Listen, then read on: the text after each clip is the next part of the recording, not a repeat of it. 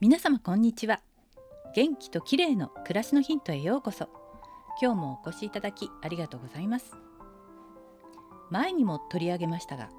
猫はコロナ禍でも気持ちを穏やかにしてくれる癒しの存在です。そんな愛すべき猫ですが実際に猫を飼ってみると思ったより犬っぽかったんです。3ヶ月前に人生で初めて猫を飼い始めた新参者の私が猫について語るのもなんですが今日は猫の犬科についてです。私の子供の頃はペットといえばやはり犬が主流だった気がします。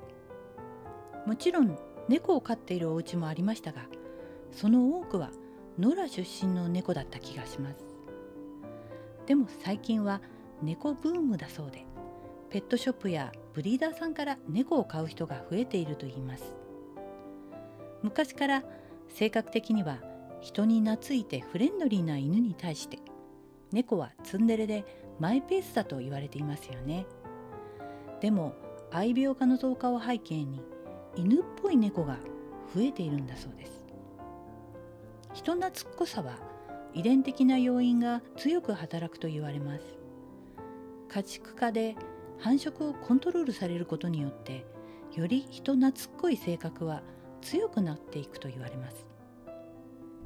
猫は飼育されても放し飼いで長らく半野生の状態で生活してきましたが近年は避妊や去勢手術の普及で繁殖がコントロールされ家畜が進んだ結果次第に野生味が失われて人に懐きやすい性格の猫が増えてきているようなんです。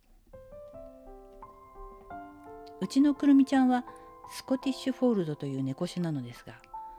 生後2ヶ月で我が家に来た時からどちらかというと子犬のようでした。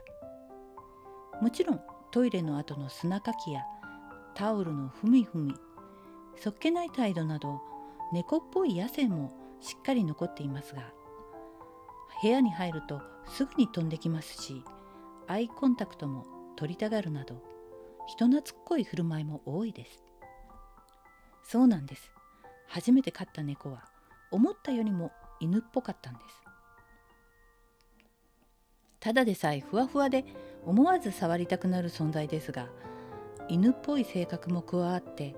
さらに愛すべき存在になってきているようなんです。近年の猫ブームでますます犬っぽい猫ちゃんが増えていくんでしょうか。今日は猫の犬科についてでした。最後までお聞きいただきありがとうございます。またお会いしましょう。友吉ゆき子でした。